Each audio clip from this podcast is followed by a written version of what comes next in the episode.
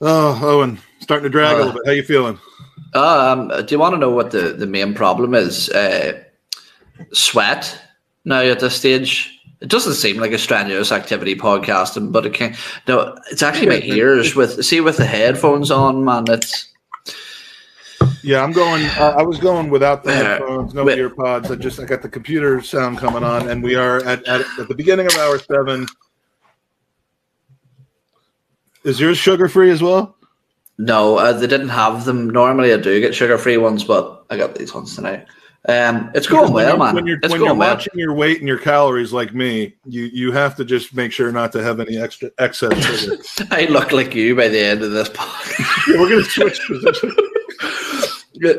no, man, do you want to know what? Do you want to know what? It's been going really well, and something I'm really, really happy about is the amount of people listening and and the amount of people in the chat that have been constantly going through this as well. So it's making it way, way, way easier having so many people interacting, and as you said, so many conversations going on in there too. So that's sort of yeah, pushing me on a little. I mean, let, us be completely upfront. I mean, our our our you know we we don't put out content as regularly and religiously and, and quality as, as a lot of the other fantastic podcasts who pull in bigger numbers i mean tom deserves every bit of success that he's having. Sophie and kev on on highbury squad obviously your you know your your Arseblog uh situation. I mean they, they're putting together content that is fantastic and regular. Mm-hmm. we're all kind of in a position where we don't do that. So when we get you know 15 20 20 25 30 40 people watching at the same time uh, it's thrilling for us because we know that we're you know we're getting a core of people and some additional people around them that that come on for the time being and it's been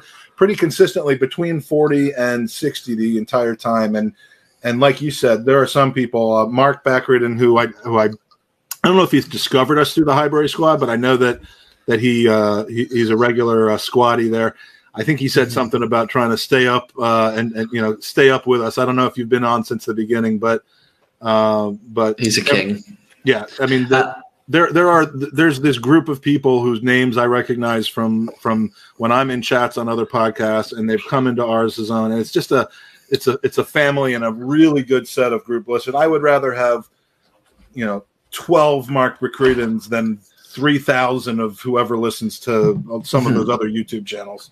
Uh, another big thing as well that uh, you sort of have to mention too, um, just before we move on, um, and it's sort of fitting to say this before the other boys come in, is that how, how much the guests have made it easier as well because from from from Elliot to Alan, um, Simon, Chris, uh, and then all the boys uh, coming in. Uh, it's really sort of every changeover of guests has given us a bit of a bit of a lift. I've noticed. So big shout out to everybody that's coming has been on and that is coming on. So yeah, well, and, uh, and and this is the biggest compliment of all. Your your pods are better than ninety five percent of the other ones. Now, I'm a math guy. I'm a maths guy. Um, I can do this calculation real quick because what he's saying is that the five percent of the other pods are better than ours. Now, there's fourteen thousand Arsenal podcasts. So mm-hmm. 5 percent of fourteen thousand is about seven hundred podcasts. Um, so we're the seven hundred and first best Arsenal podcast. Brilliant, yeah. I will, and, I will. I mean, these. If you had told me that in 2016, when when Andy came up with the idea and we started this thing, that we'd be the 701st best podcast, I would have said, "Let's not bother." But at this point, I'm thrilled to be in the top 800. Mm-hmm. Mm-hmm. It's it's so, a pleasure. It's a pleasure to be along for the ride. Absolutely is. So, and we've made uh, it this far without any nudity, so it's that's good. And well, and, and and with Danny being done, I think we can probably we can we can almost call that a. I mean, we can say that we're going to make it through the whole show without nudity. Speaking mm-hmm. of someone who isn't on camera because he's nude, um, John uh, yep. from the 305 cast. John, what can we can we find out your location and as to why you're not on camera at this point? You're you're entitled. Uh, you're doing a Drew impression at this point, uh, but that's uh, either, either that's either water or engine. Are that you? Is, yeah. Uh, are, are you escalator. Or... That's an escalator. Oh, no, uh, I, I I have basically been uh, taken. I was doing some work stuff, and now I've been taken by the significant other to buy stuff for the house. So that's what we're doing now. Ah, I know. I know how that goes. Um, We, yes. we have just picked out all the options for our, our place in Florida, and uh, so you must be having a great nice. time. yes, it's fantastic. and, and, and you're not gonna you're, you're, not gonna get divorced by being on a podcast while you're doing whilst you're doing that. Well, maybe. So I'll I'll, I'll send you the bill for my divorce attorney. All right, awesome. sorry, just just sending a quick message because we may have uh, we you know we we had hoped and anticipated on having Drew Thompson on with us for this hour and possibly the next hour, but uh, circumstances outside of anybody's control uh, have prevented that from happening. So uh, so we're gonna we're gonna bring on a couple of uh, other people, some scheduled to be here, some not, uh, but yet wonderful people. Jared, speaking of wonderful people, oh, Jared, What's Jared on, guys? Been, Jared's oh, been from Chicago.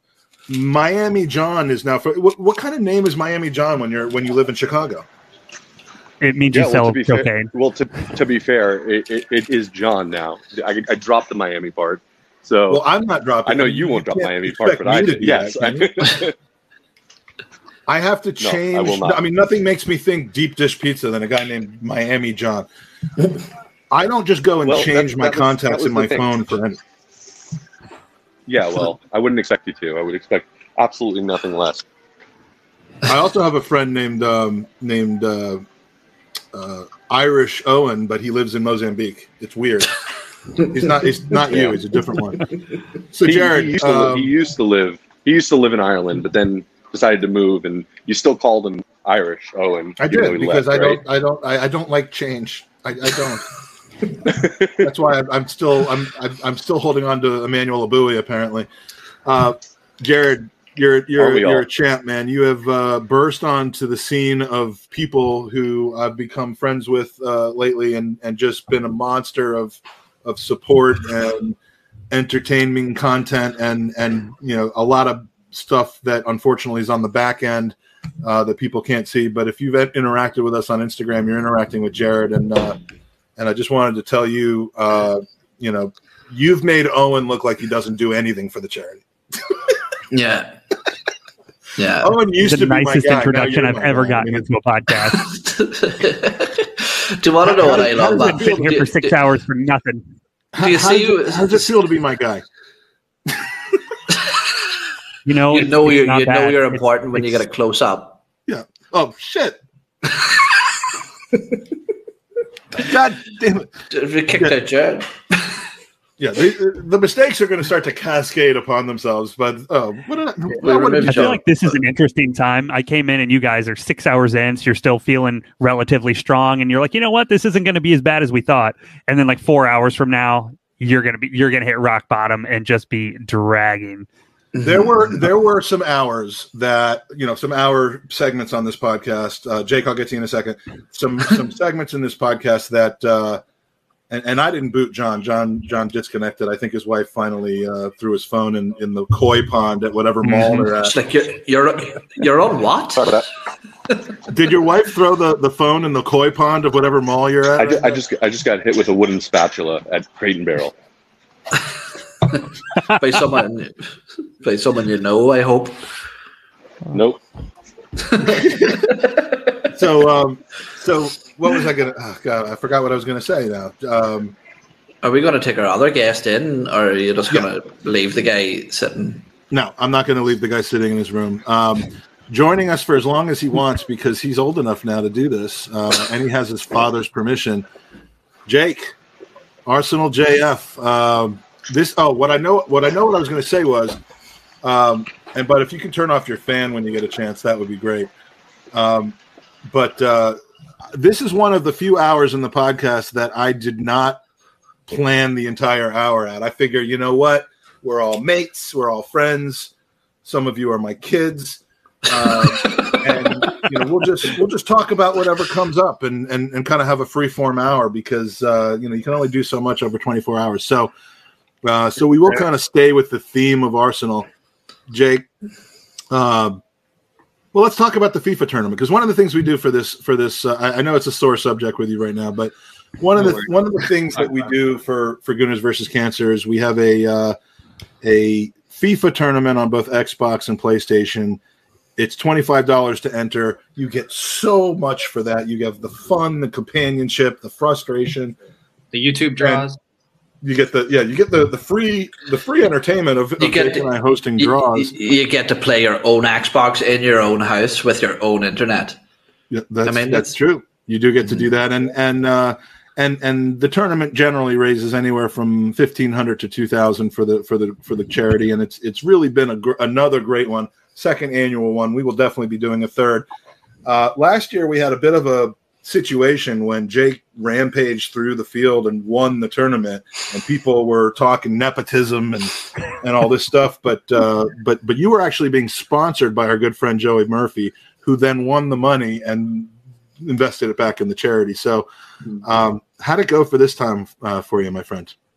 So um, it was interesting. And first, I'll uh, I'll thank you, Jared, for raising awareness on Instagram for it. I actually saw that. I saw it after I had started, but um, I appreciate that as well. Oh, you bet. But um, it was interesting because you I bet, or you say bet because because kids of that age say bet like like oh yeah bet. Everybody in this podcast is getting. I'm, I'm not a kid of that me. age anymore, so like literally, Mike has been getting thanked all night in the chat. Fucking Jared's only showed up and he's getting fucked. It. Go on, Jake. Sorry. I was promised we were going to mute Owen when I came on. I don't know what happened. Once I head out, I'll, I'll uh, give you my appreciation as well. But um, mm-hmm. what's it called? I played um, the same person I actually faced in the finals of the last tournament, um, in the quarterfinals. So I had a I had a tough draw in the quarterfinals, but it, it was it was all fun, and uh, I really enjoyed it because I get to play the game that I play basically all day anyways and it gets to raise money for charity so. As, i believe the coach uh, of of, uh, of of what was it east high or something said in or uh, whatever it is in in high school musical i'm having the time of my life watching you ga- play the game we both love. Yeah. Um, no uh, honestly it's it's been fun and I've been on the air for for six hours. Uh, Owen, did you know that? Uh, no, Owen and I have been on the air for six six plus hours. I'm seeing like I can't really focus on this, but I'm seeing some controversy going on uh, in in a FIFA quarterfinal match between your your friend Kareem and a certain Tom Canton. Yeah. Um, I've gotten Uh-oh. messages that there's a travesty of justice that's happened. I, I don't really know what the deal is. So maybe you Did Tom get paid again? Can can tell tell yeah, yeah. in here what has happened with your interpretation. So um a lot of the people in the uh in the the YouTube draw and also um in our group chats they were they were wanting a Jake versus Tom matchup. And uh we didn't get to see that, but one of, one of my friends actually knocked him out a few hours ago. So Oh, so yeah, like actually now, knocked him out. Or controversy to it? I was just going to ask that, like physically, like Tom's a big, big dude, and, and you're like, like laid him out. Yeah, yeah, but um, John, John, you're in the you're in the TGP chat, which I haven't been able to monitor. Has he yes. brought it up in there? Because I I think he's a bit salty. He left. He left the. I have not. I, this is the this is the first I've heard of it. Well, he, he, left the group chat right after the game ended that you have with him and uh, him and Kareem. I don't know. I, I, mean, I don't. I don't mean to speak out of turn, but I, I, think that there was some controversy with games getting interrupted, and and um, this yeah. is the second year that Tom has crashed out of the tournament in uh, in some level of of dismay. last year, last year his his uh, group stage didn't go as planned, and I believe I keep saying he threw his Xbox out the window, but I think he just deleted the game from there. Yeah, this, this, probably isn't appropriate for John to be here. I'm pretty sure that's his legal representation, and you'll be hearing from him further within the near future. Yeah, yeah, I'm. It's already. I'm already drafting the, the, the complaint. you know, he knows a few lawyers. I think. Should we um, talk about what's coming up on Friday evening? I think start to talk about some Premier League action because I think we're all maybe avoiding that this evening about talking about uh, talking oh, about crap. it in detail because of how bad uh, preseason has looked. But Jared, yeah, we well, before that, you, we have a question from Dave, from David Ziegler. How many f bombs does Owen drop when there's not a minor on the podcast? Because you've got about nine of them since Jake came on. Month, there wouldn't be a minor on the podcast. So, bro, yeah. you're a man now. What age are you now, Jake? What age you said? Yeah, yeah, yeah. I'll be 18 in a month in September. Yeah. Man, I had like four children and a bad drug habit by the time I was your age. Just you're old enough. Uh, words aren't going to hurt your feelings, man. No, he broke his daughter's leg. He, he, he's that bad of a father. It's tradition in Ireland. Jared Brentford, confident or unconfident? Relatively confident. You know, it's they're not the easiest team for a newly promoted side. I actually like the way they play, and I think they'll be tough. They've got some definite Premier League talent on their team, even coming from the Championship, and they haven't signed anybody. But I feel good about it. it it's one I think more so than you would think for a opening game of the season against a newly promoted team. There's a little bit of pressure on us because you look at the two games we have behind that of Chelsea and Man City. If if we drop any sort of points to Brentford, we're uh, really putting ourselves in a tough spot. And you know, when we go into international break after the first three weeks, if we're sitting on zero or one point, I mean, the the pitchforks are going to be out in the Arsenal community. We all know how crazy everybody is. So, a little more pressure than you would expect on a game like that. But based on the preseason, I think we'll come out and, and control the game pretty well, control the ball, and hopefully grab a couple goals. But it, it's one I think we should win. You know, two 0 maybe two one if they catch a, a penalty and Toney puts one in on us. Yeah, Ryan put twenty five bucks. I don't know. Uh, oh yeah, Ryan Cost. Sorry, I thought that was Ryan Fletcher yeah. for a second. Twenty five bucks on the Brentford game. Um, on who? Yeah, that that was my question. On who? Yeah, on who, Ryan? Um, no, it's it's funny because it's always uh, it's always like worrisome. I think seeing these teams come up from from the championship because they're a relatively unknown quantity. Um, but John, something I think that we're seeing more so from championship sides now than we did in the past yeah. is teams like teams like Norwich coming up and refusing to change their identity in terms of the style that they play. Brentford are a very expansive side that play quite attractive football. Do you expect them to maintain that style, or do you think they'll be slightly more rigid than we have seen them uh, in the championship? Yeah, and I think that's a good point that you bring up around, uh, about uh, how they kind of hold on to their identity coming in because it's kind of one of the, the logic of if, it, if it's not broke, you know, don't fix it or don't change it really. And uh, th- that that seems to be the case. I, I bet uh, there's a lot of pressure on these newly promoted sides to kind of stick to the brand of football that they're used to, that what what works basically. So I imagine we're going to see that expansive style of football as well. Um, in our uh, how it applies to us is that I think uh, we don't do particularly great when a team is like really really pressuring us. So mm-hmm. if you know if they go into this game like we have nothing to lose, which they really don't, uh, and they just come gung ho at us, I, I, think they can cause a lot of problems. That being said, uh, I think I don't know. I, going into this week, I was really really concerned, and I was actually like, oh my gosh, I can't believe we're about to potentially drop points to a newly promoted side. But I, I've kind of gotten used to that that kind of dread in coming into a season. I used to be really excited going into a, an Arsenal season. It's just not there as much anymore. But I've thought about it. I think we're going to get something out of this. It's a bit like Stockholm syndrome, in it, with Arsenal at this stage now, just desensitized. Yeah. Um, but Jake, interested to get your opinion on on this. Um, Sambi Lokonga is somebody who's really impressed over preseason, but we all know that Mikel Arteta tends to like to break players in slowly. Do you think that Sambi Lokonga has earned himself a right to start this game with the absence of Thomas Partey, or do you think the security of an experienced pair of hands like Mohamed Elneny's is the better way to go forward? Well, especially I think in the uh, in the Watford preseason friendly, there was a really bad turnover that Elneny had that led right to the goal that they scored. I think that was him, but um, I, I like what I'm. I, I didn't know much about him before we got him from what, what it was Bruges, right? Or a different mm-hmm. team. I'm not quite sure. Anderlecht. Anderlecht. Yeah, but um, I like what I'm seeing so far. I feel like if it was him or Elneny, I would definitely uh, give him the chance because he's definitely shown that he's more. He's got more than his age, I guess. Like he's a young mm-hmm. player, but he's got he's got a lot of um, confidence in him, and I think I think he should get the start on Friday against Brentford over Elneny at least with Partey out. I would like to see him playing for sure. Yeah. Uh, to me, it's always that thing of people say, uh, if you if you're good enough, you're old enough, and for me, that, that that's the case. I think that I've said this on occasions before that people overdo the fact that we need to bed youngsters in, whereas I think that when you start to hit those late teens towards the twenty mark, that you really need to be sort of cementing yourself as a first team player around that age. And, and for me, Lokonga seems every every bit capable of, of nailing down a position in that starting 11.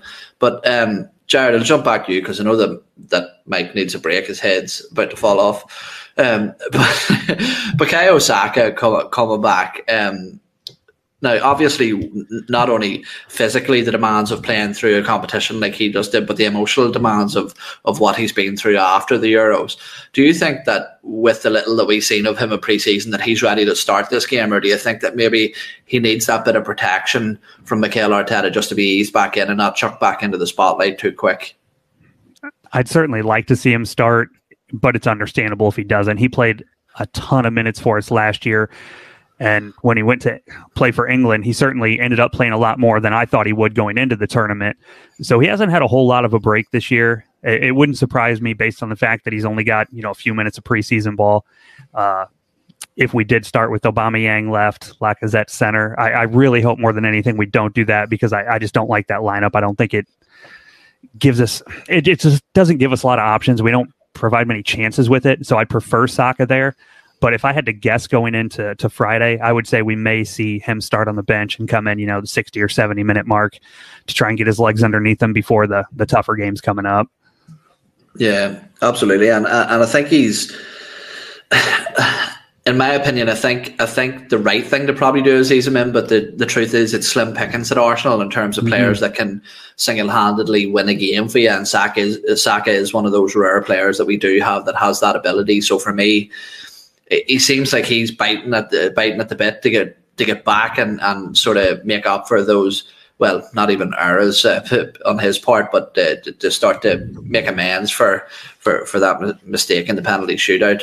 But um, as as Mike had up on the screen there, you can head over to what is it, Mike GoonersOpenMike.com if you want to jump on with us and, and throw any questions over to ourselves or the boys. This hour and next is kind of a free form hour, just kind of a general, uh, you know, chat slash banter session. So we can cycle people in if you want. There are some people I've seen, I, I see in the chat uh, that I would love to do, uh, you know, a little bit of a face reveal. You're, I'm, I'm, sure you're in the chat because you don't want to do a face reveal, but we'd love to have you on again, Mark. If you're if you're game, we'd love to have you on. Ray, uh, Zach, uh, I was going to say Jim. Jim literally just left after being on the pod for two hours.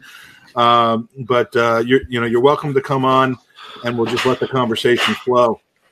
Um, uh, to to answer Mass Gooner's question in the chat, yes. that makes for great audio podcast right now, where, where, you don't say what the question is. Yeah. Uh, where is that? Uh, no, I wanted you to go look for it. I, well, yeah, I am looking for it now. I, am like doing your little uh, errand. So was was John paying to get paddled in public? Oh, that one. Okay, yes. Yeah. Oh, that's Mask Gunner. Yes. Yeah. yeah. Now, if the mask gunner joins us, uh, I believe I've met him in person. I have met him in person, and he wasn't wearing a mask. But you could you could certainly feel free to wear a mask if you want to come on with us. Mm-hmm. Um, John. And also, if you if you don't want to, sorry, if you don't want to come on the podcast, you also have the option just to throw a, a question into the chat. If you want to put it to any of the guys, we'll we'll throw it up and, and put it to them get a good answer. But Mike, I, I've got a question for you. Units versus cancer first, and then you'll be fine. Is your bum sore yet? Is that coming from your opinion or, or your your your uh, perspective? How do you not ring the bell on that one? Yeah, sorry, I'm doing fine. Oh, sorry, uh, your fa- your fanny. I'm fucking surrounded. No, that's fucking surrounded. Jake, what? close your ears. Uh, no, uh, this is going to be easy. I am used to sitting in a chair for 24 hours. I'm used to sleeping in a chair, as my son can tell you. Uh, I'm I fall asleep in a chair and just stay there all night. Sometimes uh, I'm not normally talking the entire time, but yeah. uh, or or no. half of the time. John, here's one. All right, I always think that yeah. if you if you want to realize your own fragilities, to place yourself in the in, in the mindset of the opposition. If you're a Brentford and you're you're looking at Arsenal, where do you send your players out to target? Where are weak points that we can be exposed?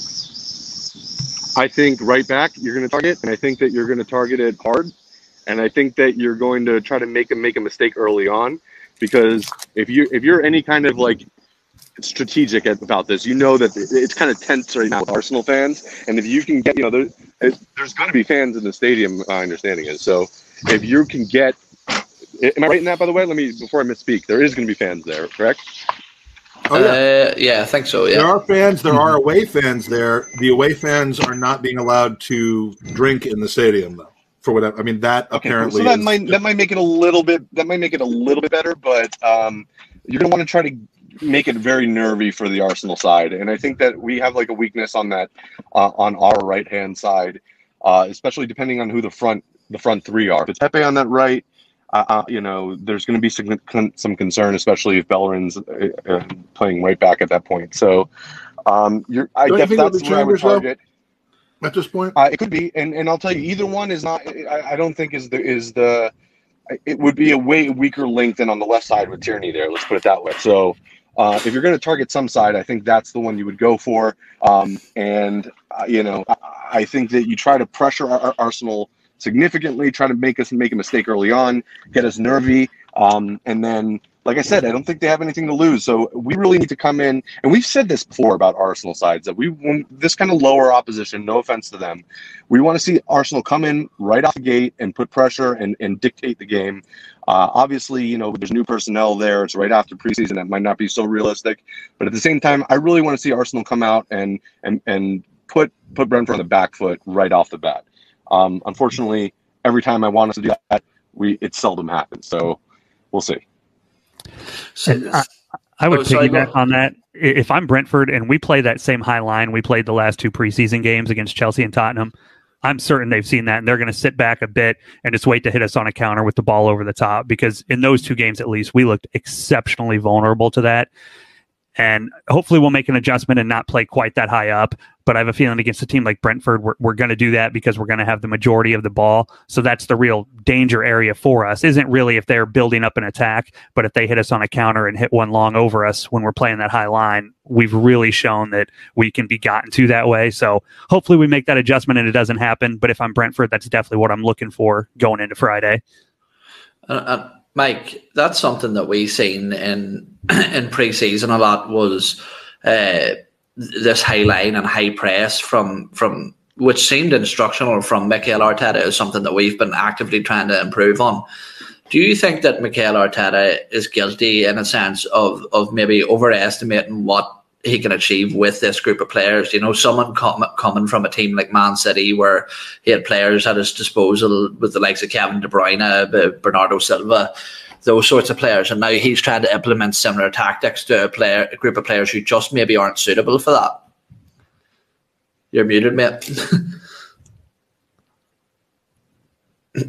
Sorry. Yeah, it's uh, that's the. Well, I agree with that. yeah, it's the um, I, I, I'm at the best possible answer I could have given right now, and it can only go downhill from here as I keep talking.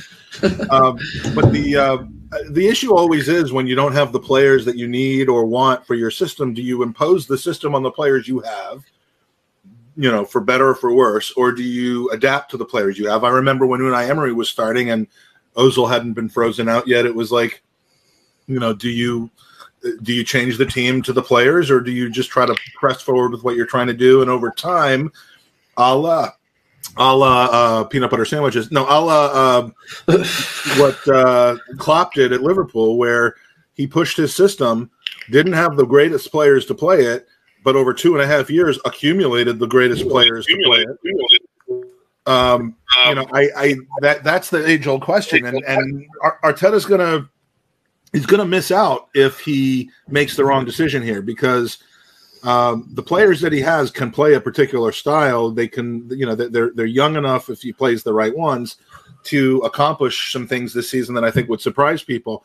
But he may not let them do that because he's trying to impose a particular system on them that that doesn't work. So, um, you know, when we get tactically as as as specific as whether the high press should be played with these players or not, you know that's where you start to lose me. When you start talking about actual football, I, I fall off the map. But um, but uh, yeah, Arteta certainly has a challenge because there has not been enough changeover in the squad. There has not been the okay. I finally found my left my you know my left winger. I found my my my partner for for Thomas Partey. There haven't been that situation where you can say these guys were specifically brought in to play the system I want to play. Ben White might be a signing like that because of how he can carry the ball um, and he might have seen him as a as a massive improvement on on Rob Holding or Bobby Sacramento as he's known. But uh, I mean, yeah, I, I, I, think I think at some point you have to probably maximize the players that you have right now, as long as you don't confuse them by throwing one thing at them one week and then the next thing at them another week. You have to, you know, you got to be more adaptable. But that's the that's the challenge of coaching when it's a team absolutely. you're taking over that's that's coming out of a hole.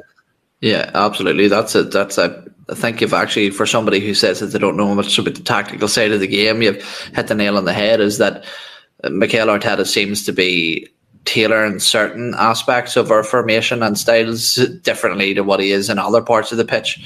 Um, so yeah, but um, Jake, there's a question here for you from uh, Kareem. Question for Jake: What are your thoughts on Arteta going into the new season? So go as Kareem detailed is the man who vanquished Tom Canton in the FIFA tournament. By the way, good man, Kareem, my, my boy. We need to get get him in backstage. We need him on for a minute just to gloat. Yeah. Um, Kareem, if your parents say it's okay, you're you're welcome to come on for that for that uh, and, and for a preview of what will certainly be an all Virginia final. It looks like, but yes, what are your thoughts on Arteta? I uh, I normally I think it's interesting because um, with with his goals of trying to implement like the the Pep type style into our team, it's obviously very different because we have such a different set of players. But um, I think we have a lot of really good young players. Like we've obviously this isn't the product of what Arteta has done, but we've got players like Saka and Smith Rowe and all these younger players that aren't quite in first team yet, like Aziz you guys were talking earlier. But we have all these players, and I, I feel like the goal for this season for him just needs to be like being able to give everybody the the time, whether it's in like cup games or um like any like subbing in on league games. But those those types of players, I think when we, when we have them healthy, I think he needs to be utilizing all of the young talent that we have because we do have a lot of young talent. And I feel like that could be the key this season to doing well, being able to give them minutes and see where they can take it. I'd be fine just starting players under 24 at this point. I, it used to be 25 for me, and then some of those guys turned out to be, you know, weirdos, and and so now I would just go 24 and under. I mean, and, and it used to be 25 and under, except for okay, Leno and Aubameyang can play. Now it's just 25 and under. I don't care. I, am not including anyone else. I'm not excluding anyone. So uh, we're about to bring somebody on the podcast who uh, is going to thrill a lot of the uh, well. I don't know about thrill, but it's going to be a very pleasing situation for uh, for a lot of the people in the chat who are who are in the chat and and followers of the Gooners podcast because you, do, you, do, you don't say somebody that's going to thrill and then say, and then "No, then, sorry, I was just not going to thrill you." You don't do that. Like you need to commit to it. She's going to thrill you. Okay, she's going to thrill you. It's Sophie from a from from her from a from a, uh, from a patio. Excuse me, just taking names here. Um, oh, Mike yeah. just I've, said I've, thrill, I've yellow for that. Yellow. I have earned yellow, yellow for that. I mean, what's going on? Sophie, meet Jake. Hi, Jake. My my offspring. Hello. Hello, offspring. How's your father? How is how are his parenting skills? Um, pretty good. Yeah, I can't I can't really complain. Um, he he. Oh, hello. Um, I'm an art player. I'll say that. Well, you're more handsome than him, that's for sure. Well, he has his mother's look. That's I mean, now yes. you know, back in the day when I was his age, you know, I I, I had a little bit of uh, you know, I was better looking. Let's put it that way uh, than I am now, not than him. Um, but you know, we laugh a lot. Laughter you know, brings the family together. The truth is, by the way, do I sound okay? Because I don't have a mic. I'm in my mm-hmm. backyard. I'm watching yeah, Vinny and and Vesper just play much more fluid like than any of our midfielders. By the way, I'm just saying, like they're just out there. Vesper's uh, a great ball, ball carrying. Yeah, uh, I'm wearing my old lady glasses um, because I have a headache. And here's the truth, Jake. You want to know about my day? I don't know. How's your day going, Jake? Uh, pretty good. Uh, yeah. I, I ate inside today because it's, um, I don't know what it is in Celsius, but it's like over 100 degrees here today. So, so. lives in LA. It's okay. You, you could. Yeah, I live in LA. That's my that's my lemon tree back there. I've got my candles ready for the little bit, you know, in a little bit and stuff like that and that, you know like, that's your dad just trying to show us that he really was handsome back in the day that's a second yellow i'm just saying like oh bragging. no i'm out for the next for the next hour now uh, that means you, does that mean you get a straight red that oh means owen's got to do the rest of the show on his this own. is actually what i looked like as a kid oh my God. dad you should bring the uh the the FIFA cover with with your face on all of it instead Oh of yeah, no, I don't have that uploaded here. That's true. That's a good point. But Hello, Sorry. everyone in chat. How how is everyone doing? Owen, hi. Hi, Jared. Hey, hi, Sophie. John. Hey, how's everyone doing? I'm not hungover. Do I feel? Do I look hungover? no, I think it's the it's the sunglasses. No. that, It's know, the old. It's the um. It's kind of like the Zsa Zsa Gabor old school sunglasses. The kids don't get it, do they? They just. It looks get lovely where you are, though. It's it's it's still light. Obviously, uh, Mhm. five, five half five Yeah, in the Yeah. afternoon. yeah. I'm about to. Um. Well, I'm not about to do anything actually. That's why I'm. I'm just here. I'm here. You're, you're about you're about to go off on a massive rant, Sophie. That's what you're about to do because there's a question That's what we're here. paying you for. There's a question here from Jim that is absolutely tailor made. And when I seen you backstage in the chat, I said, "Fucking perfect, perfect." Sorry, Jake, for swearing again. Um, says he says, "Would the transfer window be different if Arsenal had a different manager?" Oh. Would oh. the transfer window be different? Not the not the level, but Or the a transfer transfer window. I'm not. Is that a fair question? Because should the question be, would the transfer window be different if we had different owners or different directors of football? Or But that's is not the Arteta really to blame for the transfers? Would the Because- owners have more faith in somebody that has a more proven track record to spend Well, substantial I money? mean, I mean, when you think about it, think how. Oh, I mean, I would buy that game. I would play that game because Look at the upper left and tell me how how how disturbing that is. That is so It's very disturbing. Oh my disturbing. god. Sebi, Sebi with is a licking. genius, I, but that yeah, that is very Wow, disturbing. I showed that. Yeah, just imagine imagine your dad game. with his face on a FIFA cover. Well, Wow, most Jay. people don't get their dad on. The, I mean, Mbappe do, doesn't have a son, so uh, just be happy. Good job, Jake has a strong mama. I'm just saying, strong mama. um, I was going to say, Owen, that you know, Unai wanted Zaha, but he got Pepe.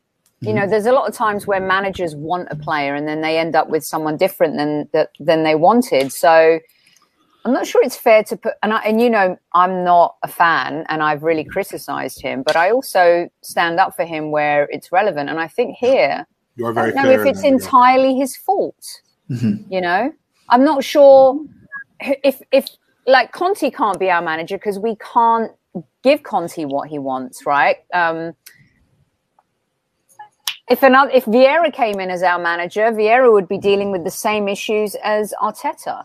So I think the landscape of the conversation should shift a little bit more towards what's happening above him. What are that's funny. Sophie doesn't rant. Rant.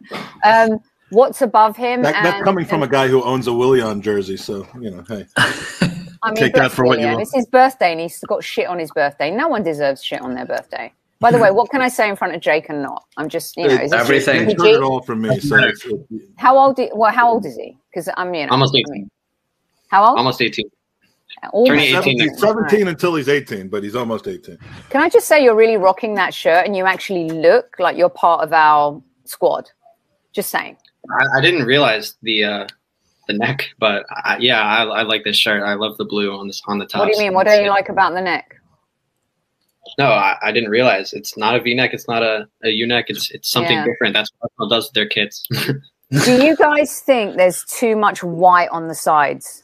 I don't. a lot of people think it's like it- it's it's very Ajax. Ajax. Mhm. yeah, Very like. Stand- stand you either Mike. like it or you don't.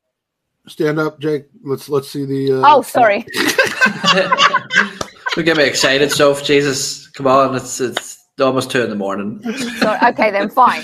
Uh, I'll give myself another yellow card. Here we go. yeah, there is a lot of white on the s- on the, There's on a the lot side. of white on the side. I tell you what, though, I have to say that one that Jared is on, I, I absolutely love it. It's It- awesome. it's it's real sick. Like Yeah, Yeah, I wasn't nice. sure if it would be if I would like the yellow or not, but it came in. It it's probably one of my favorite Arsenal kits I own. It, it, it's great. it, I like it a lot. it looks beautiful on you. I mean, Well, it's- Ja- most Jared things do, Owen. sound. it looked more beautiful off you. Oh, um, Off I my need, to get, I need decolletage. to get Jared, Owen, and Jake on the Highbury squad. Not together at the same time, but you know. mhm. Maybe, Obviously, we'll Jake, see how that maybe goes. Jake could be our co-host for our academy show.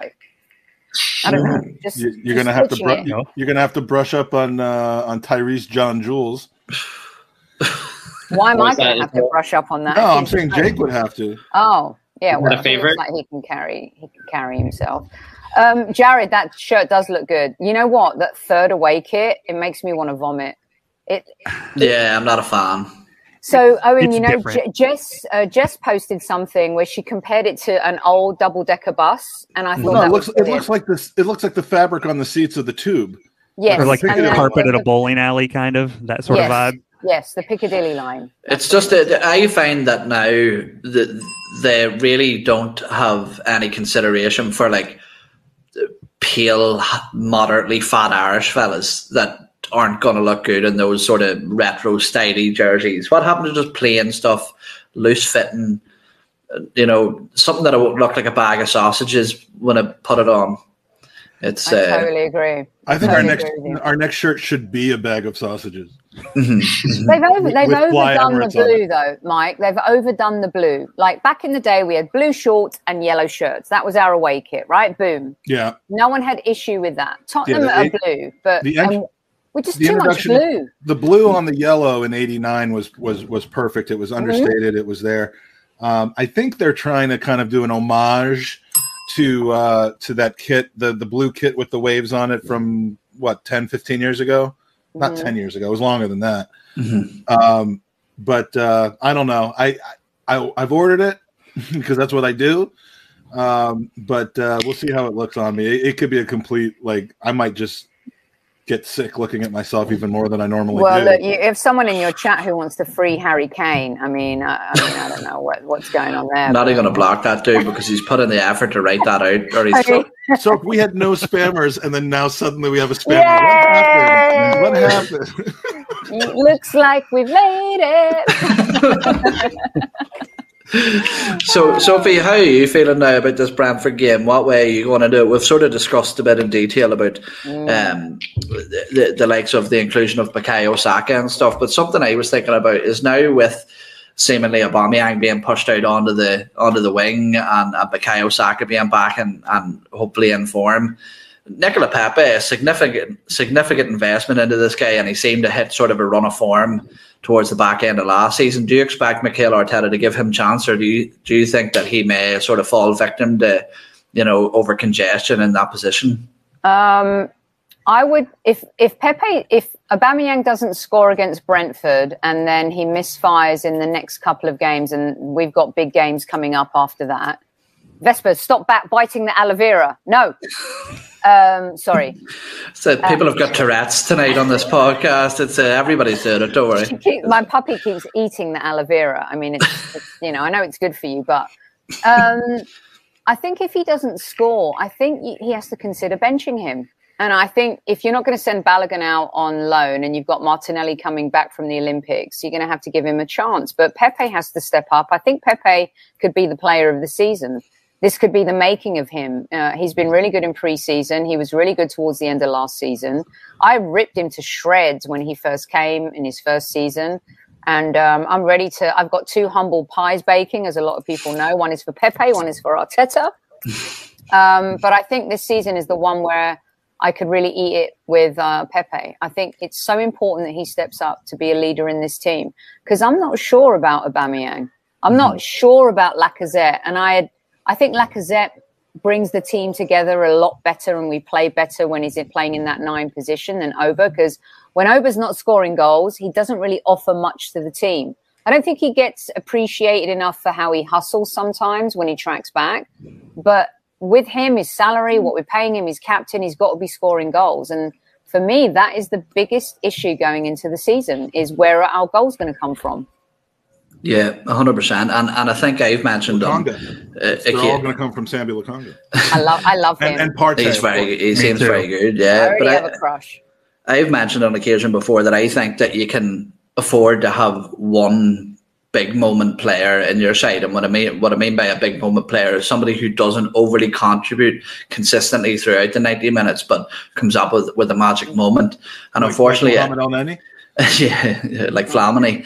Um, uh, but I think Nicola Pepe can be one of them players that comes up with big moments, and I just think that you can't afford to have him and Pierre Emerick Aubameyang in the same side. And unfortunately, it seems statistically like Pepe of, of, of late has been had more output.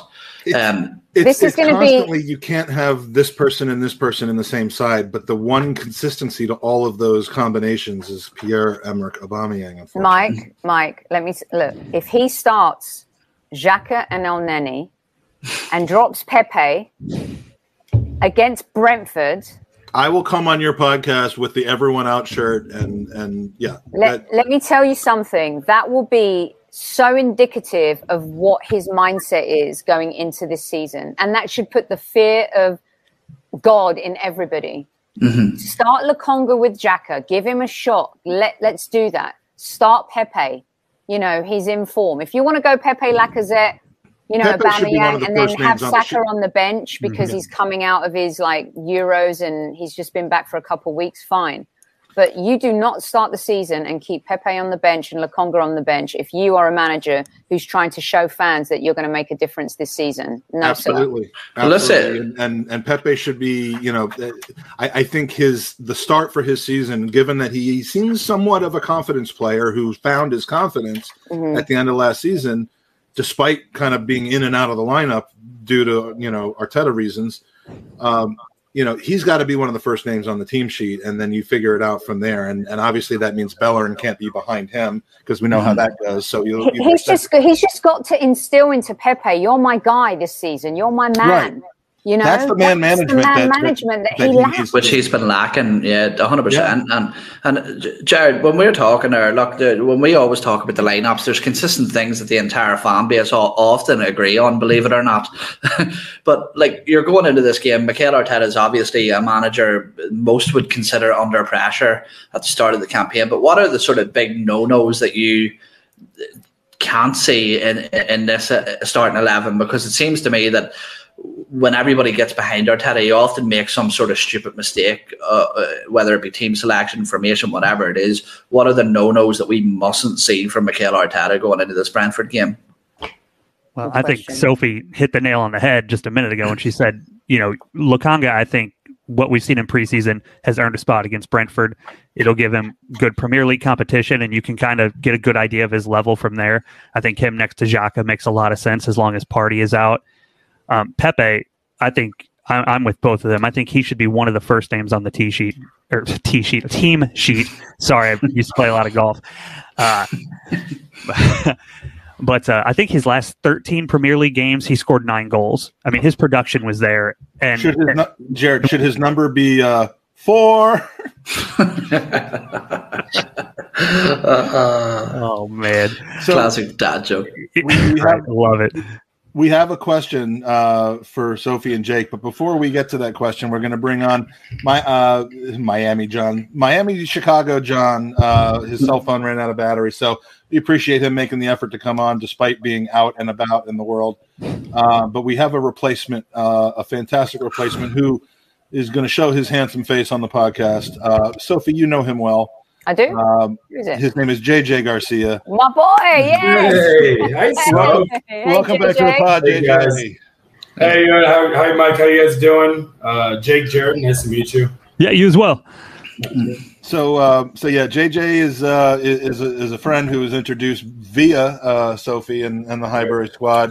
Mm-hmm. Uh, longtime Gooner, great, uh, you know, another great American fan of the of the team, and uh, you know, we'll we'll kind of come back to you around on the next question, but I want to make sure to get to Darren's question here, and uh, and we'll open it up to actually the three of you. So we'll change this to being question for Sophie, Jake, and uh, JJ.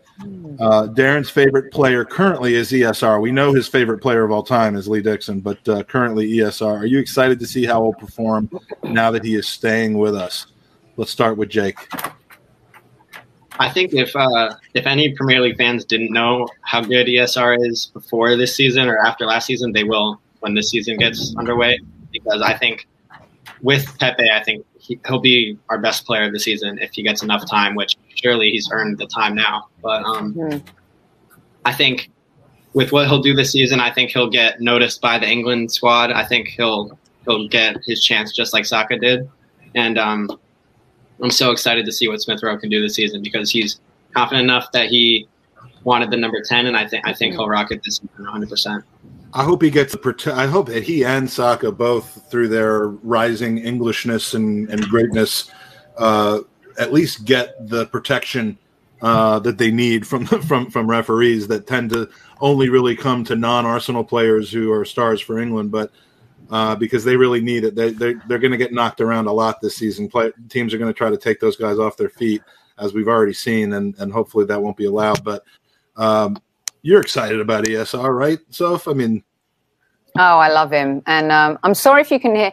You know the thing about living in California, people mow their lawn like 24 seven. There's always someone mowing the lawn. There's always something going on. I haven't mowed my lawn since 2003. I think. I, I, I mean, there's nothing I hate more than mowing my lawn. It's it's crazy. Um, I feel I fear for ESR, and I say that with respect in the sense that we've. We're, I feel like we're putting so much pressure on him and Saka, yeah. and if we don't build around them, we might end up in the Jack Grealish game, right? Where someone comes in, and we've talked about it on our show in two years' time, if we're not competitive in the Premier League still, if we haven't built, built around them, they're going to want to leave. They're going to want to go and do other things, win, you know, with other teams, whether it's in the in England or in in Europe. And my biggest fear is that we've put this insurmountable pressure on a number seven and a number ten, inheriting two legendary shirts at the club. And we're not going to surround them with the right players. I'm really happy, like a Thomas Partey's there. And I know this isn't going to be popular with a lot of Arsenal fans, but Xhaka being there is actually going to help these kids, you know, because he's more of a leader in the dressing room. Lacazette is a leader with these guys. They love him. They play better when they, they're, they're with Lacazette on the pitch. So as good as I think he is, Mike, I don't want him to burn out. He's suffered from injuries. We've got to manage him really, really carefully. But can he be a superstar? To me, he's like a Phil Foden potential. The the kid can do anything he wants, but he's got to be given the tools and be surrounded by players who are going to help get him there too. Because Phil Foden's playing with De Bruyne, he played with Aguero, he's playing with Mahrez. I mean Sterling, blah blah blah blah. blah you know, it's it's a totally different ball game. Now I saw I saw a look on your face, JJ, when she mentioned Granit Xhaka. Um, I think we're going to be very simpatico on this.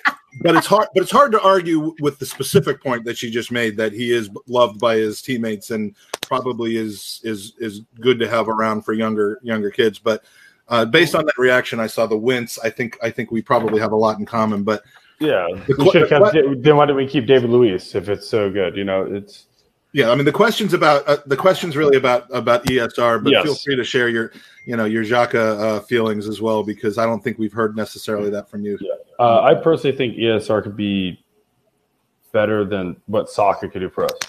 I think he's like the future.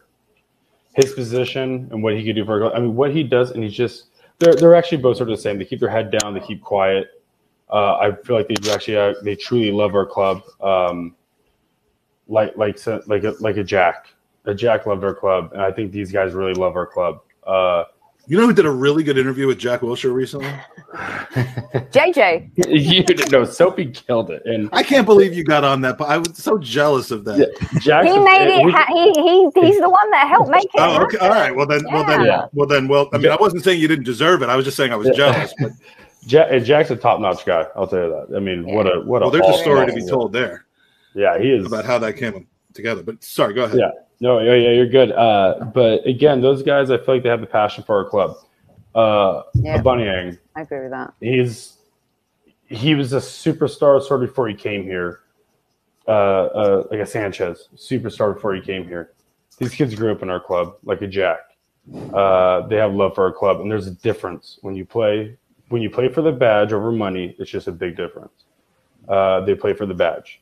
Um, and that's what I've noticed to these kids. And they keep their head down. They're quiet. They're humble. Anytime you hear any interview with them, they're the most humble kids. And they're 19, 20. Like, you kidding? Mm-hmm. Like, like they are, I mean, they're the future. And I think we will surround them with the right guys. I think Arteta could do it. I'm an Arteta fan. And I, I really think if he gets the backing from our club, he could do it for them. Um, but again, the likes of a Lacazette, it's true. And that's one thing about Granit. I will say he is good locker room. But does that mean they have to play him? Yeah, I mean, just keep him in the locker room when the, when the team comes out. Just keep him in there. Just keep him. He's there. not. He's and not. he'll be ready for them when they come back in at the half, and he can be like, you know. see with the, see with that, JJ. Just a just a, a question, just to sort of play devil's advocate a little bit here. No, when you're talking about um, our players loving the club um, and what it means to them, do do you not do you still believe that exists in the game today? Maybe when you look at somebody like a Harry Kane who has apparently loved the club for years, and he's he, you know he always has the club's best interest at heart. But now he seems to be strong arm strong arming the club into a move. Do you do, do you think that that loyalty still exists in, in modern football? Yeah, to a certain extent, because I mean, again, you always have to watch out for your own back, right? Protect yourself.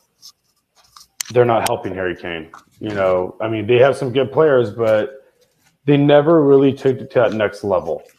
Tottenham, they didn't for him. And Harry Kane is, I mean, I, I hate Tottenham more than anyone else.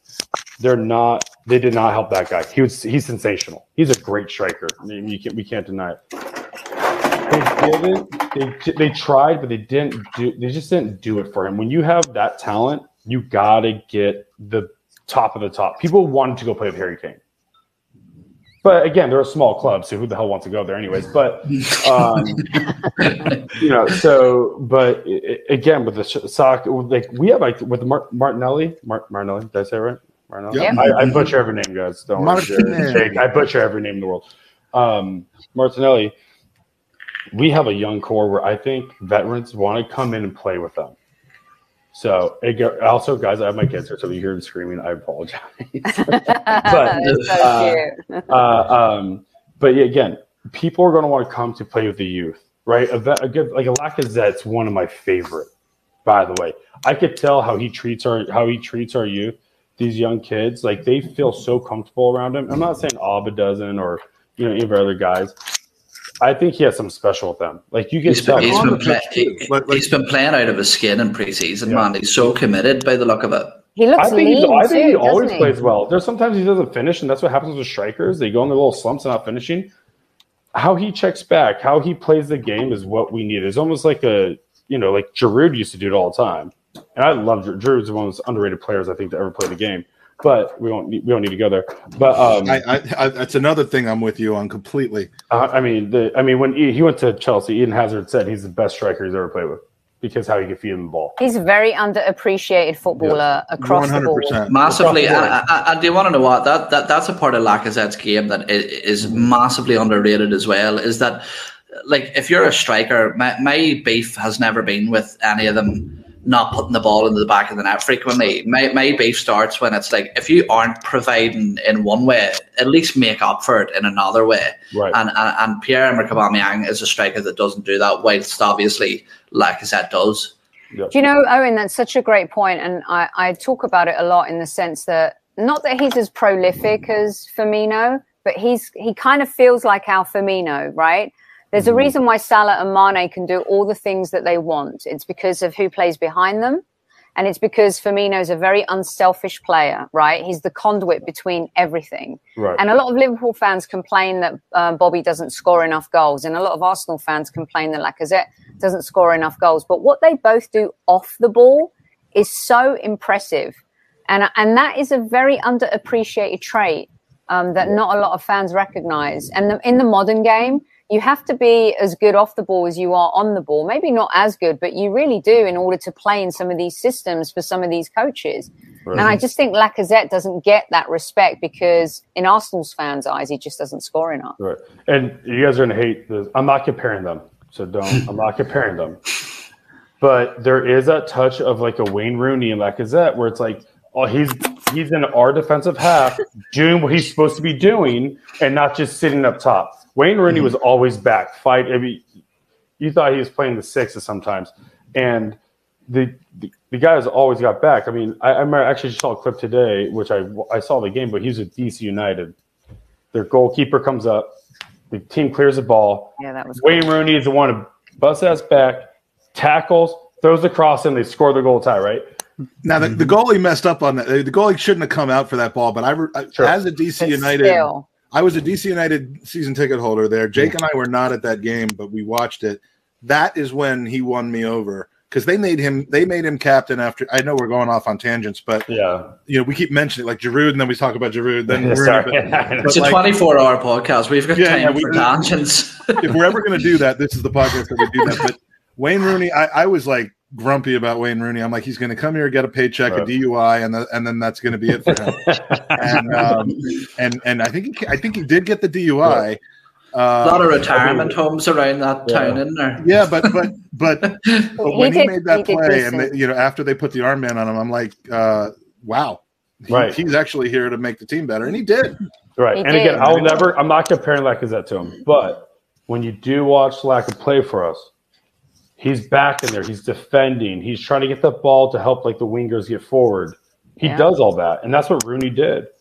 He's not Rooney. I mean, there's not no one's really Rooney. You know, Rooney's Rooney, but you do see glimpses of that where, and he's good with the ball, and he can pass that ball.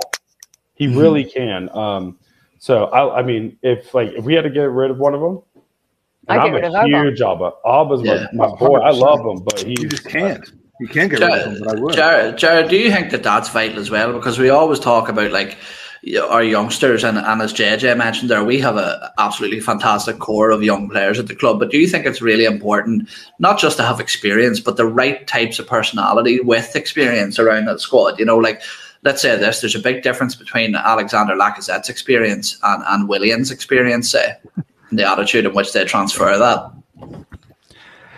Yeah, hundred percent. I mean, I was one. I, I, didn't really want Auba to get the armband when he got it, and I know at that time we were in complete shambles. We, you know, we come back from winning the FA Cup. It, you kind of always you either you either have a, a bona fide leader that everyone looks to and everyone respects, or if you don't have that guy, you just kind of by default give it to the best player.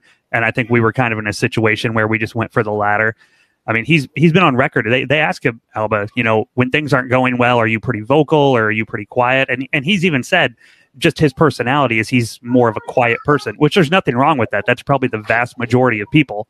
But when I want a captain of a team, I want someone who's not afraid to have an uncomfortable interaction with with one of their teammates and gets in their face.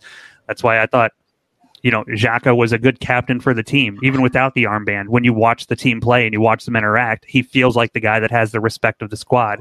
Kieran Tierney is a guy like that. Uh, I think Lacazette is a guy like that. So we we've got a few of those guys, but I'm not sure.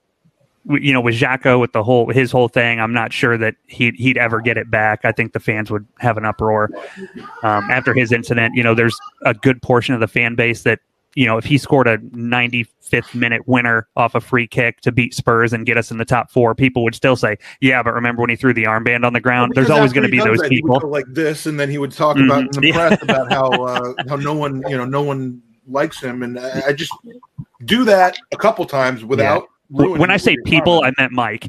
Yeah. And I, ra- I, I wish this was like Zoom, where you know you raise hand to ask questions. I mean, because Jared just drop something on the ground and then we'll and then we'll go to you. I know. I, you know what? I just realised all my backyard ballistics that I haven't played with, with yet. Like in the summer, I've got this like. Wait, that, that looks I'm like trying the, to, uh, shoot at you, Owen. Right, let me see. Hey, that looks like the drip gun that the uh, that the Miz uses. I think. Um, real quick, ten seconds. Personally, I'm as offended and I know I can say this on this pod because then I don't have to put it in the Gooners versus Cancer jar. Although we may have a little check for you tomorrow morning when I'm on with Kevin, but I'll I'll save that. Um, I'm so offended by Xhaka being late for the North London derby as a captain, and I'm as offended Xhaka, as Xhaka that, behaving the way he, he uh, Aubameyang, sorry, and Xhaka behaving the way he did when he threw his shirt and got pissed off in the crowd. I, I, just can never imagine Tony Adams or Patrick Vieira ever being late for the North London derby and then refusing to do a warm down when the coach or the coaching staff asked them to after. That's the beginning of the end for me. Aubameyang, I think his mind left Arsenal on that day. There's something not right, and I'm not sure it's going to get resolved anytime soon. But sorry, Mike, I, I know you're going to jump on, but it's just a quick one to follow on from Sophie on that. I agree with you there, Sophie, because for me, and, and maybe I'm on my own on this one, okay, but for me, let's put ourselves in Granit Xhaka's situation here. So I was actually at the game the week before he got booed uh, at Palace. He got booed whilst being substituted and, and uh, ironically jeered at we've all seen some of the messages that had been sent privately to him about threats at his family. When we needed to, him to rush off, that wasn't the case. It oh, wasn't the case at the Aston. It wasn't the case at the Aston Villa game. It wasn't. It's he it wasn't performing that well, and he got jeered at from the crowd. But now wait, after all that, the fans were gesturing at him whilst he was walking off, and he loses the plot and tells him to fuck off. Okay, and after all those threats, all those cheers, all those boos, people go, "He said the same thing to me." Now I'm offended by that. Like, grow the fuck up. But being late for a North London derby, being late to training on numerous occasions, I think Pierre Emerick Aubameyang's actions were much more sort of devious and and and offensive, if whatever word you want to use, than mm. Granit Xhaka's. Yep, I agree with you. I agree with you completely, one hundred percent. I don't know how he's gotten away with it. In fact, you know what? I think that's the day that he should have stripped him of the captaincy of Arsenal. That is so offensive to me. Like, be I don't be late for any game, but you're late for the Tottenham game. You're late. Uh, you know, you live in North London. You know the traffic. Don't give me this bullshit that you got stuck in traffic. That is such horseshit. I, and I went off him. I, am I'm, I'm admit, I, and everyone knows on my show, I'm off him. I'm sorry. Mm. You and and it's not like. And then people say, "Oh, you're such a, you know, you're so you're so harsh." And you know, his mum was sick, and then he got malaria, and I'm whatever. I'm like, all of that stuff happened after, and some of it may have happened before, but Kevin always says to me too, he goes, the amount of stuff I used to go through in life, and you still got to turn up and do your job and play. Mm-hmm. Like we have shit going on here. Like the house is literally flooded, but I still got to go to work today. I got to, I got to pay my bills, pay the mortgage. You've got to find a way. And I just think that in the modern day game, like just some players just get away with it and they shouldn't. And and I was offended as a fan and as an Arsenal fan, if I'm paying season tickets as well and I'm out there and I just I don't know. I just think to me he's not an Arsenal captain. He's the worst Arsenal captain ever, in my opinion. Worse than Gallas. Oh, come on. Okay, Gall- Gallas, Gallas developed into the worst captain ever. But when we first got him, you know, come right. on. Hey, there yeah. she so, is. So, so Jake is no longer the youngest person on the podcast. Yeah. who do we have? Sorry, here? she's just been bothering me, so I apologize. But no, she's um, not bothering anybody. She's the, she's she's the she's the youngest gooner here right now, but. Um, Who do we have here? When's the, prettiest, this is Al- this sure. is Alice. Hi, Alice. yeah, that's you. So uh, we by the way, when's the last time we booed one of our players off? Mm, yeah, but there's been no crowds. That game and before that, uh, the Xhaka, the Xhaka game. Oh, and I mean, okay, that's Eboué. So I mean, I, Eboué is the most love hate relationship of all time. He's yeah. he's crazy, and I love him. but um, Danny's so. not here anymore. yeah, I, ha- I, have some bad history with Emmanuel Eboué over the last hour or so. But, but that's a that, that's a game thing. Um, so let's. Uh, by the way, Alice is getting uh, some mad love from the chat uh, from from Darren, who who she's the prettiest guest you've ever had, Mike. She is um, definitely. I'm offended, Sophie. Oh, I'm sorry, babe. She, she, she's the prettiest. Guest. Let me take I've my ever, shirt off and throw it into the ground. she's the prettiest guest I've ever had, narrowly defeating the previous holder of that, which is JJ. Um, yeah, JJ's pretty too. He's a pretty, definitely pretty. But Jake, look at Jake. Come on, come on. Look at Jake. Look I'm, at I'm biased. So what we're gonna do right now is we're gonna we're gonna we're gonna do a drawing. Uh, I promised one at the end of the uh, the eight o'clock Eastern hour, and we're we're we're just rolling with this conversation. So this draw is going to be for a Ruth Beck art print. Uh, the third one we're giving out uh, tonight. It is uh, this is one I know that Jake would want to have. Jake's already asked me for a Ruth Beck art print. Uh, this one is not going to be for you. Uh, but anyone remember this famous picture? Oh, I um, like it. That's good nice.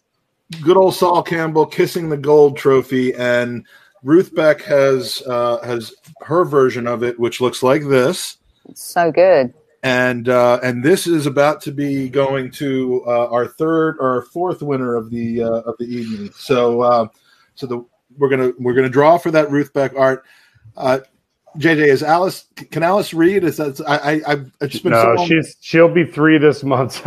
okay, it's been so long since I had kids of that age that I don't remember like when you get. When you Jesus Christ, Jake! How much pressure did this guy put on you? Yeah, and this is our other gunner. This is the one that she's a she watches. Oh, some, she wakes up and watches the games with me. This one. Oh, so. that is. There's nothing That's better. Awesome. Than that. I, so adorable. Before, I don't even before Jake was old enough to know what. Well, actually, yeah, I used to watch the games with with a three year old Jake and a six year old Allie. So uh, wow. Um, Jake, how, how, Jake, how old are you now? Me? I am 17, turning 18 next month. Ah, I'm 116. you're way out. He's getting All right, ready so for we- college.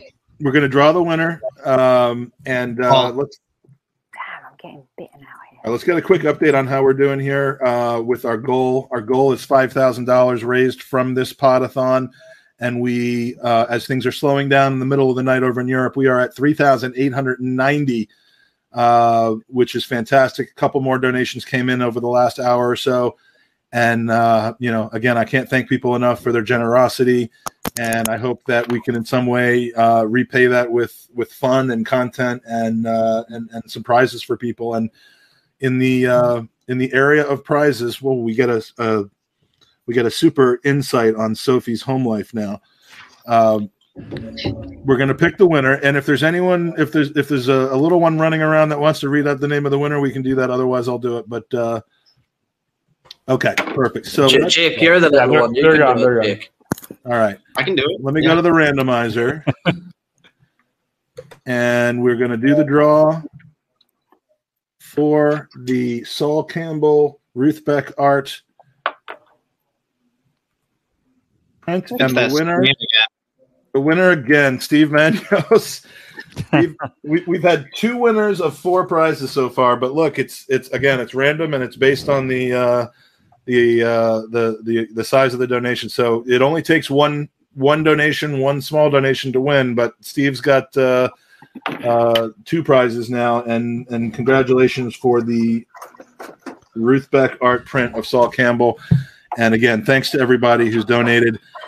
We have 14 more prize drawings to do over the next 16, 15, 16 hours. And uh, we're going to really start to ramp things up with with some t-shirts some gooners versus cancer stuff some arsenal jerseys signed legend jerseys from lee dixon and kevin campbell are still left and then of course the team signed uh, jersey at uh, in our final hour where someone will win something and also get to see me fall asleep live on camera That would be epic. Hey, That- hey, Mike, I want to say this is really cool what you're doing, by the way. yeah. oh well This thank is you A really, really, really cool thing you're doing. Uh, obviously, it's one of the you know something that we have to fight. You know, everyone's fight. A lot of people are fighting every day here. Uh, I have, that's why I have actually a shaved head right now.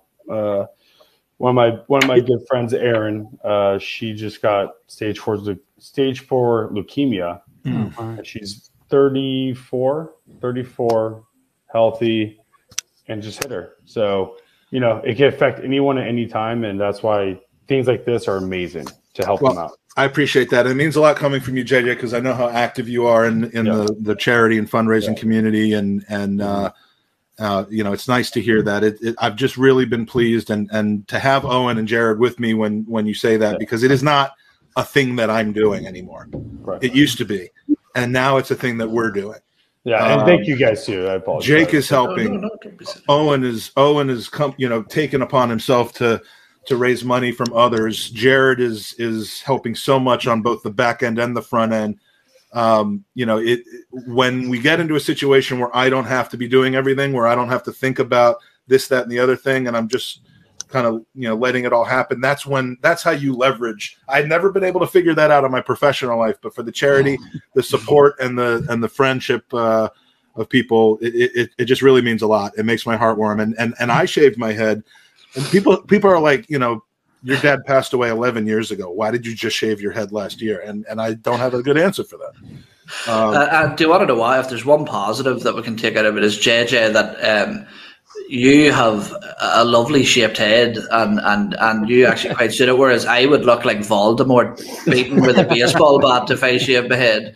So i- it's cool, man. It's it's very uh, early noughties Justin Timberlake. If you can, if, you- if, if you can move like him. Yeah, no, I can't. No, no, no. Oh. I I would break.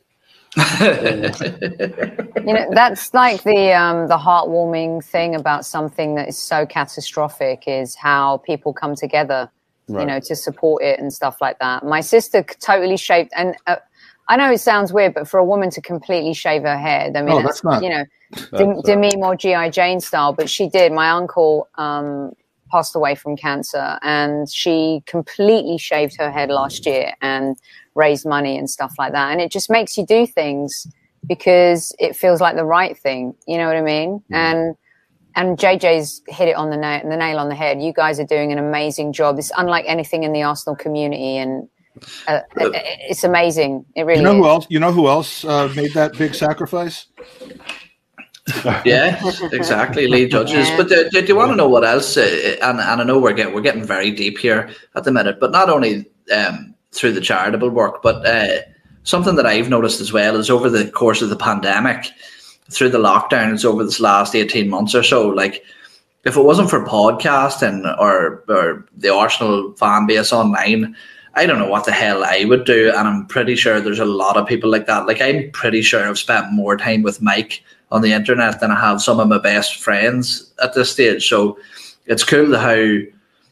Jake's thinking so, you've spent more time with Mike than I have. oh know, yeah. yeah. it's a great point, though. It is, yeah. You know, it's such a great point because really that's when Highbury Squad really took flight was during the first lockdown when we decided October to go out. last year. Yeah, we decided to go out every day and we felt like we needed people as much as people needed us. And mm-hmm. uh, I, I, don't think listeners realize that sometimes, like during that time, like it was just as important to us as it was to them. Um, and, you know, it was a really trying time for everybody, no matter where you are, what you earn, what you do for a living you know, married, single. I mean, it was just really tough. And I totally agree with you. And that was, that's a really great point. I mean, it was, it became like a hug, you know, a mm-hmm. group hug. And yeah. it's, it's important. Absolutely, yeah. And, and Jared, as somebody who has sort of branched into the world of podcasting really over the last year, or so. How are you finding the whole socializing over the Arsenal on the internet? yeah, I mean, I'm kind of in this kind of in the same vein of what you guys are talking about. I'd never been on a podcast at all until I believe maybe June or July of 2020. So it just wasn't really on my radar. You know, I followed the team, but you know, you, would watch games with friends, you go to pubs, you you know, you had a lot of opportunities to to talk about the team and enjoy it with friends in other ways. And then once that got taken away, I think me, like a lot of other people, you know, we we get online, we meet some new people that way, talk about the team on Twitter, and I feel pretty fortunate that I just kind of walked backwards into what ended up being a pretty good group of people. With anyone you could run into on Twitter in the Arsenal world, it, it's a pretty mixed bag. and uh, you know, I ran into you know Tom, Owen, Mike, our friend Mike Hernandez, just uh, and, and, a number of others. Just a lot of good people in general. So I feel pretty fortunate that I've made you know a lot of good friends over the last year, and and people that I look forward to meeting in person someday if Arsenal makes it over to the U.S. for a game, or next time I'm over on that side in London you know, it's nice to have people around the world you can get together with periodically and, and enjoy the game and just enjoy, you know, talking to each other and enjoying each other's company for a while. Mm-hmm. I'm so proud of you, American Gooners. I, I cannot begin to say how much you like honestly i think i don't know people if they realize the community here until they come here you know all those tours that i've been on and seeing the growth year on year on year and seeing what the arsenal america branch do and seeing what Mike's done with his pod, and then mm-hmm. you know meeting someone like Jared, and then look, Jake is the future, right? And then JJ, who you know has uh, uh, is an entrepreneur and does a lot of different things, but he loves the Arsenal and he's involved. And then Owen's like somewhere in the middle of Ireland, you know, and he he seems to me like honestly, sometimes I'm listening to the show and I'm thinking you live in America. To be honest with you, no, and do you want to know what you hit the nail on the head so much there, Sophie, because. Uh, and I apologise for any offence caused in the next thirty seconds or so. Um, there, there's a, that's my disclaimer. Um, there's, there's there's an account that I follow on on Facebook um, called the the USA USA Soccer Guy. Oh yeah, that guy's been. around. It's really ironic over Americanization of breakdowns of Premier League games, and and for me, growing up, I always thought of American football fans as as as the USA Soccer Guy type dude but man, they're so knowledgeable, not just about Arsenal, yeah. but about football. I mean, like, like for example, Drew Thompson, who was supposed to be on, but unfortunately couldn't make it this evening, is one of the most knowledgeable people I know about mm-hmm. the game uh, uh, as a whole. And and I think people over here have this assumption that if you don't go and put your arse in the Emirates seats every weekend, that you're you're not a real fan. But I can tell you, the commitment from a lot of the American Gooners I know uh, massively outshine that of, of, of local Arsenal fans. Mm-hmm. I, and I don't know what, what Jared and JJ think of this and Mike too, but I don't know if it comes from American football, growing up watching it and X's and O's, and just there's so much going on in American football on the offense and the defense, and basketball's a little bit different, but there's just something about their awareness on tactics and that front that you know um, has really just impressed me over the years. It's it's kind of mind-boggling. It seems like people in the UK jumped on that later. They were more analysts of the game, talking about it, going out, rant, ranting, raving, and then the X's and O's kind of came in a few years ago, where people really started focusing on analytics and stuff like that. Jake, tell tell us as long as we're on the topic, because you um, first of all you haven't uh, spoken for a while, but but uh, I mean, obviously when I was growing up, but probably even as as little as ten years ago, uh, you would not see any sign of international soccer, as you know, as as it's called here, or anything like that in school or in the kind of the the kind of awareness of of, of teenagers. Um, now you go to school and how many people are wearing you know madrid or liverpool or in your case arsenal kits and psg is it just pervasive in yeah, your high school? Now right? I mean i know i know you're in your friend group it's it's a big thing but i mean beyond that is it is it i mean what's the experience like and how big of a part of just teenage life right now is english premier league and and la liga and other other sports? It's gotten to the point where it's not just like if you're someone that grew up playing soccer or football, then you're gonna like be wearing these jerseys around. It's it's just like the community has gotten so much broader in America since I've been born with the whole awareness of all these teams and stuff. So um, I, I love that everybody and or not everybody, every, like all the community in America start um, supporting these teams and like not necessarily supporting, but just being aware of how uh, how um, great it is to be a football fan. I'll, I'll say it, it, yeah. there's a lot to it, and I'm I'm I'm pleased to see the expansion that it's that it's that's happening right now. Would you say you see more football kits than American football kits in, in school? I mean, I mean, people don't wear like Vikings jerseys and and and Colts jerseys and stuff to school, do they? No, no. In terms of uh, sports jerseys, I, I'm I'm starting to see so many more like I wish Arsenal jerseys, but it's all United, Liverpool. It's I'm sure next year I'll see two abundant PSG jerseys in the schools well, you, because well, you just well you just bought it was a France jersey. It wasn't a PSG jersey. That. If you guys, if you guys saw the uh, the white PSG jersey, you you would understand why I, I, had to buy that one. But I didn't get Messi on the back though, which no. um wouldn't have been good for me because there's a lot of bandwagon talk. Well, who, who'd, you what'd you get? What'd you get on the back? Verratti. No one. No one.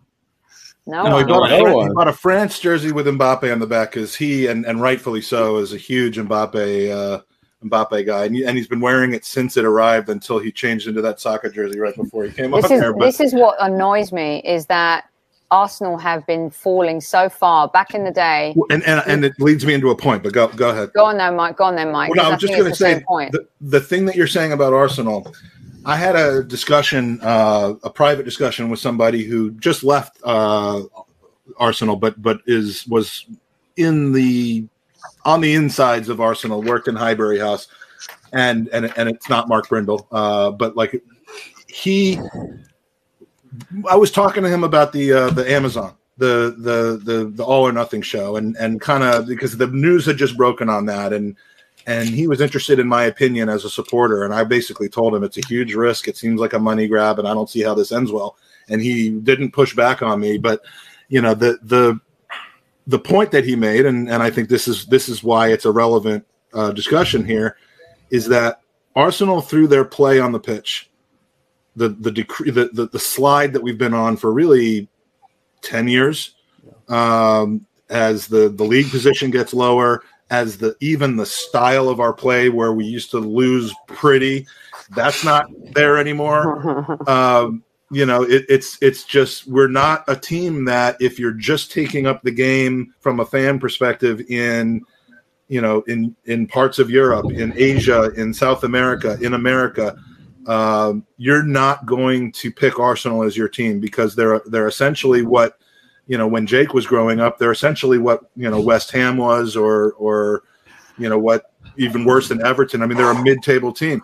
So the all or Oh, nothing that, that thing, hurt. The all or I mean, it, it does hurt, but the all or nothing thing on Amazon was as much about putting some more money in the coffers during a time, you know, during the pandemic era, which we shouldn't be forced to have to do, as it was about trying to kind of keep Arsenal at the front of mind of people who are learning about teams and you know. Be, people became Arsenal fans because of FIFA in the late '90s and the early 2000s. People became Arsenal fans because of certain players like Henry and Bergkamp. That, that And links in re- really well with this question, Mike. If you want to Yeah, walk no- away, it really links in with that. There's nothing to draw a, a, a, a neutral to Arsenal at this point, but maybe the Amazon thing if it doesn't turn into a complete Schadenfreude uh, situation like like uh, like Tottenham. You know, that's kind of the the only upside to it, and the reason they did that. And the question from Tubes MD Tubio, uh, which is what I almost named my son, and then I went with Jake instead. um, goodness. if this crap for the next 10 years continues how would you see arsenal's fan base at that time would how big of a loss uh, would arsenal you know lose uh, the, the younger fan base. It's a generational thing and we're at the precipice of becoming a mid-table team worldwide whether we fit wherever we finish in the table we're not going to be in the league of those other teams and it's it's awful so I think. Uh, oh, sorry. I was I, I was going to jump in just for a second because it's, Fine. I already interrupted self, so now I got to hand it back to. Oh, oh, I didn't know if she was. Yeah, she's just swatting. yeah, no, she's just swatting flies. She's I'm, not I'm going to have to go you. inside. I'm getting bitten left, right, and center. My blood is very sweet, apparently. It's okay, I got Jake it. has the same problem. He's just such a sweet kid that he gets getting up. Yeah. yeah. No, re- But- real. Uh, go on, Owen. I, I, I, um, I'm just, just, you know, I'm busy like killing flies here. killing so, ma- yeah. mass destruction of the insect race right there. Um, no, I was gonna I was gonna say just because I think I'm quite well aged for this uh, this question because obviously I'm just coming thirty. I was born in 1992, so I was really in that sort of childhood, early teenage years of uh, of the Invincibles. Um, so it was so. I remember when I was growing up, take me off that. It makes me really insecure. I mean, I'm old enough to be your mum. Yeah, maybe you are. I'll have to get. I'm a, old enough to um, be Jake's uh, dad. I mean, I might be your mum. I mean, who knows? But, Yeah. uh, Um, yeah. no, but I, you I, I say that if remember you heard how I was talking about his mom earlier in the podcast. she's a saint and he's making a mockery of the of the woman.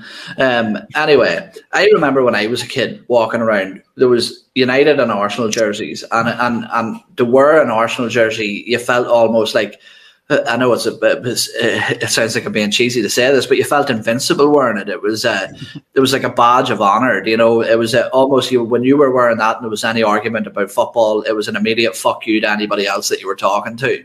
That you couldn't be made fun of because of the achievements of that team. But now, when you mention that you support Arsenal, you almost say it with a, a hint of embarrassment, almost like. A, and and the way I would say it is is that um, it might be different over over stateside because so, so, so, so, so, so something that happens we here say lot is- and then we go like this. no, it's a banter. it's a banter thing over here. You just get slagged so much, and and for me, the way I would describe it is, I almost feel like what I think an Everton fan would feel like saying the support Everton. It's like people were like, well, why the fuck would you do that? And and that, that's the thing that I think Arsenal, like, we aren't going to attract a gener- new generation of Arsenal fans at this moment in time. Give it another five years, you're going to just see Chelsea, City, United tops.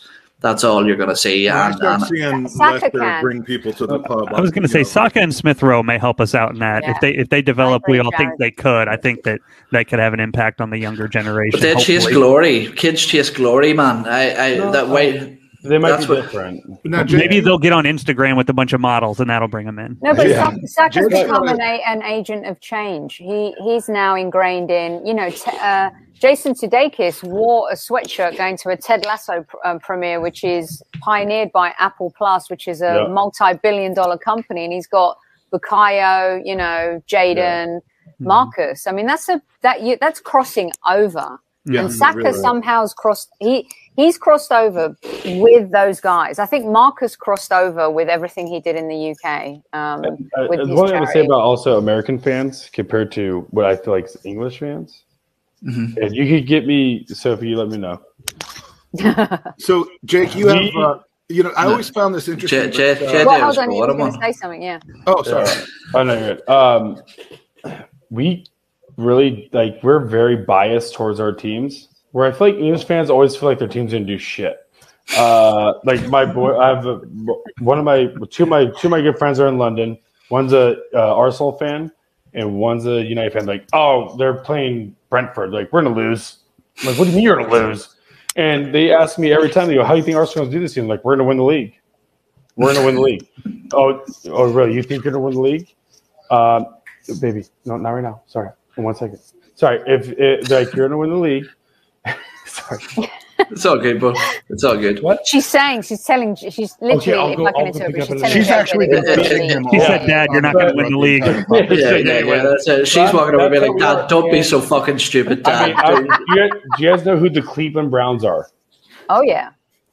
Okay, you want to talk that about that some guy? of the diehard that guy fans? from Family Guy? Oh, Some of No, those, no. die, some of the most diehard fans in the world, and their team cannot win. Their just team can't win. Mm-hmm. But guess what? There's He's no bring- equivalent to the Cleveland Browns. a, no, he's bringing up a good point, though. So There's what? no What? equivalent, It, though, what in it English is? sport because if you were the Cleveland Browns, you'd be in like league league four by now. you would be, and but this thing, and they still, and they'd still be, they'd still be very like top fans. Same um, with Buffalo Bills fans. Like, And they're that's why I, I I know we could do it. We have. I'm telling you right now, we have young talent. We could do it. First off, and, and I'm going to go against like the whole like we're not going to attract fans and all this. This is what I'm going to against. I'm going to be a devil's advocate right now. It's showing you how much the game's expanding. There's so many good players out in the world. The Leicester Cities, when they won it that year, no one thought they could ever win it. But they have these young players, and now they're on Man City. Don't get me wrong. City, go, please, please, please, please. please, please. I know. Okay. You- I I, love want it. to hear you whispering, babe. Um, so, like whispering, she yelling saying? at me right now. say, We're Yo. gonna win the league. Or my youngest daughter spilled something. I'm like, I'll go pick it up in a little bit. I, I. I had my first Uh, child almost two years ago, so I can so relate to this. So, don't do that. and those are like the cutest girls in the world. Obviously, you guys saw them. Uh, but again, that's who we. Like, it- it's you know we're we're biased. We're very biased. We're very biased in America. We our team is team's gonna win every year. You can have the worst odds in the world. and We'll probably put a thousand dollars for them to go win. So I'm imagining Um, the girls off camera right now doing this. oh, might as well be. My God, the door's cracked and now they're going. Like, hold on, wait one Like, second. you I gave your, I gave your tablet. it's I still gave your tablet. decibels. Like, uh, no, but um, I think that's where we differ because every time I talk to my buddy who's a United fan, he's like, "Oh, we're gonna lose this game. He's not good enough." Hey, Al.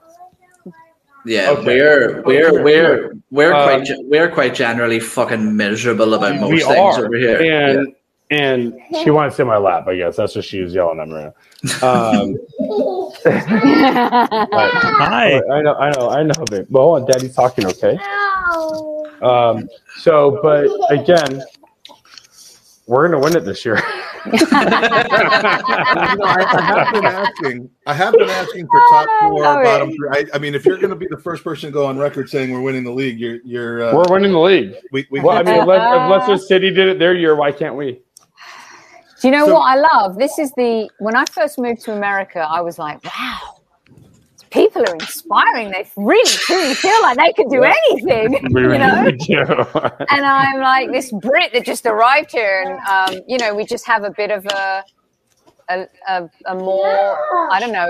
Pessimistic. Yes, thank you, thank you, Owen. Yeah, a which, pessimistic which doesn't outlook jive with the whole, well although i am aware that the it's coming home thing is is more of a self-effacing kind of like Don't backtrack now, you fucking. That's also a pessimistic thing. That whole right song, I, that's what i'm saying like it lyrics, isn't it isn't as saying we're brash as people think we- it is Yeah, yeah, it's not. People completely misinterpret that whole thing. Because deep what I down, we all know it's not coming home. right You What I know was- what I mean? Yeah. what I was going to ask you before. Jake, is is um, you know you have a, a good a, a friend and former teammate who, you know, just like you was was indoctrinated into his father's favorite team and had no choice. But in this case, that team is West Ham, um, and uh, you know, have you ever talked to to e- his name actually is Ian, not Owen, uh, although he spells it almost like you do. Um, I mean, did you ever talk about like what it's like to I mean, because you at least had the like when you were first becoming an Arsenal fan, you had the possibility that we might win something. You've seen us finish second. You've seen us, you know, be in in cup finals and win cup finals. Uh, as a West Ham fan, I mean, and and I hate that the undertone to this question is, are we going to feel the same way? And is your child going to feel this way when he's growing up or she's growing up? But, but uh, I mean, how did what was his attitude towards it? Was it you know we're good or we suck or like how did he handle it?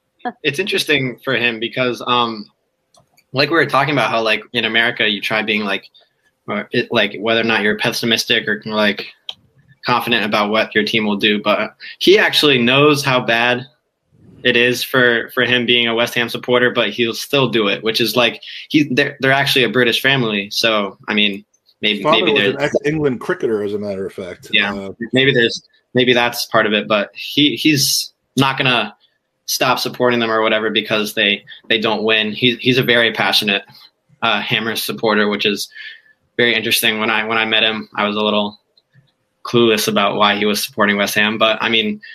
I don't want Arsenal to fall into that same circle that West Ham is in, but um, he he knows he knows he, he's not very he's not the type that says that well, we're West Ham, we're going to go win the title this year. But um, he's still he's still a very passionate West Ham supporter. Let's give him a yellow card for that. Well, and I'm and I'm, Sophie I'm really close with with his father, who's where the West Ham came from, and and you know we we talked a lot this season when we played them. The three three game, we were texting back and forth. The whole you know who's going to finish ahead of you know who's going to finish ahead is it West Ham or us, and you know he, very gracious. You would expect him to either be like this is the greatest year ever, or I mean, he he basically said, I'm a little worried about us going to Europe because next year we'll like fall down to 13th because we don't have the squad to play all these. I mean, like like just very pessimistic, like the English thing that you talked about. So I'm I'm, I'm always fascinated with people who adopt a team not by birth that isn't one of the mm-hmm. top teams.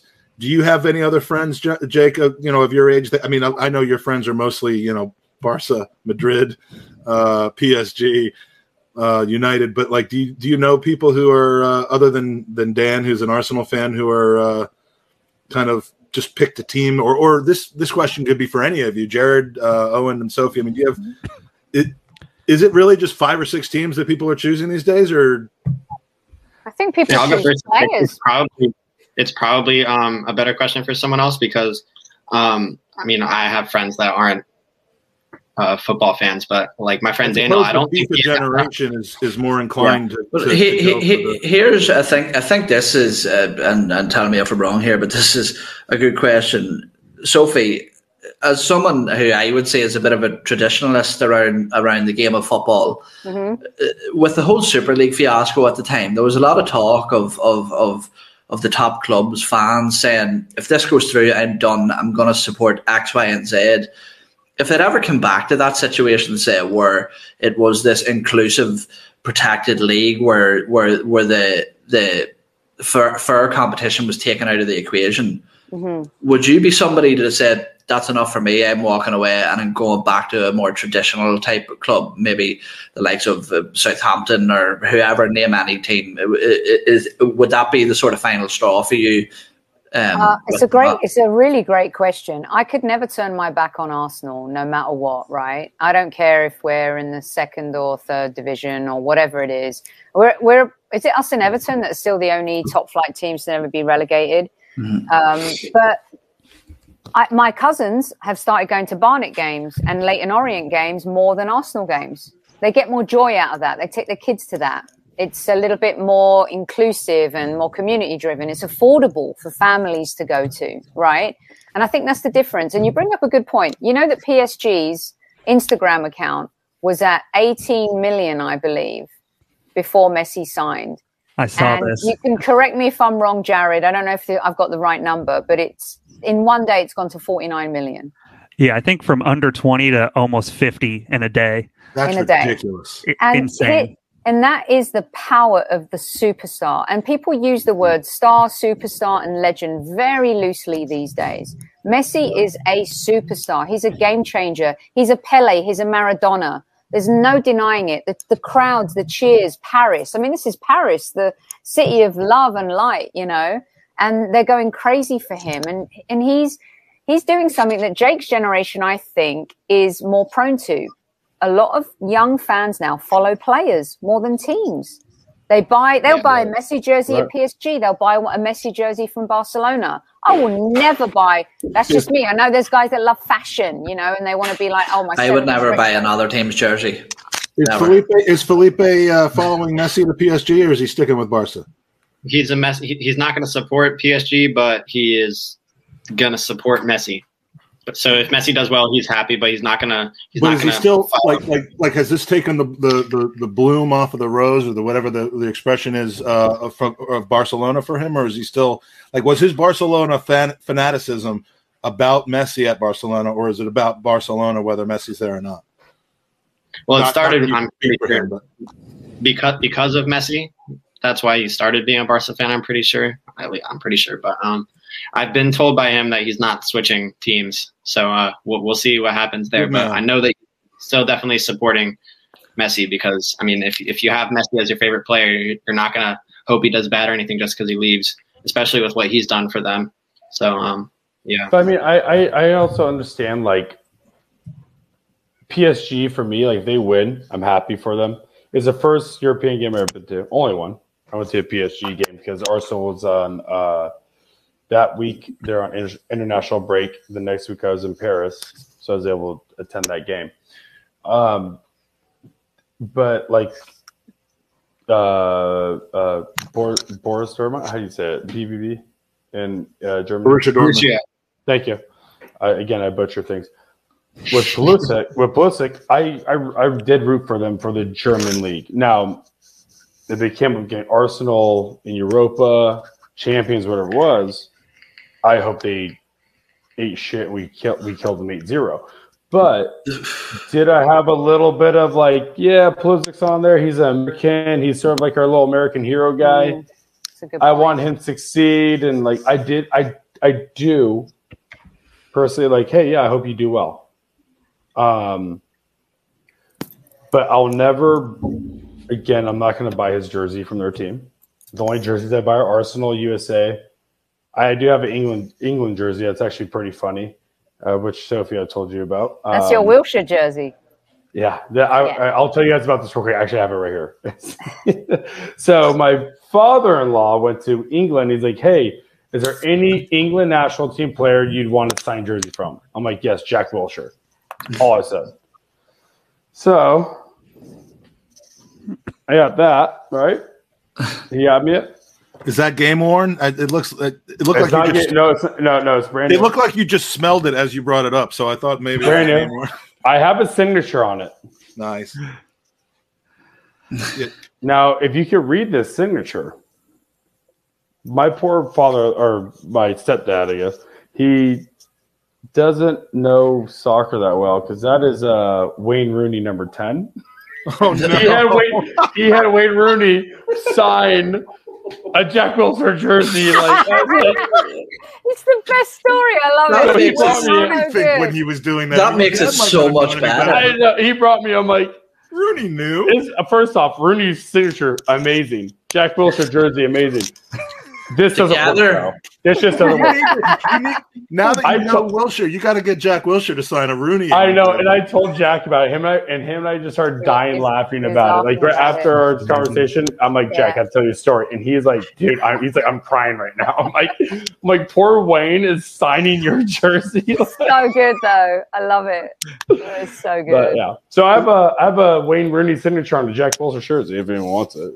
It might be worth a lot of money. Who knows? That's you amazing. know what? Yeah, yeah, I mean, I, I don't know why, but Gooners versus Cancer might be able to find some level of. Uh, let's uh, let's get it out there. If anyone wants this jersey, if they want to pay for it, it's yours. It's, I'll, I'll send. I'll I will mail to you personally.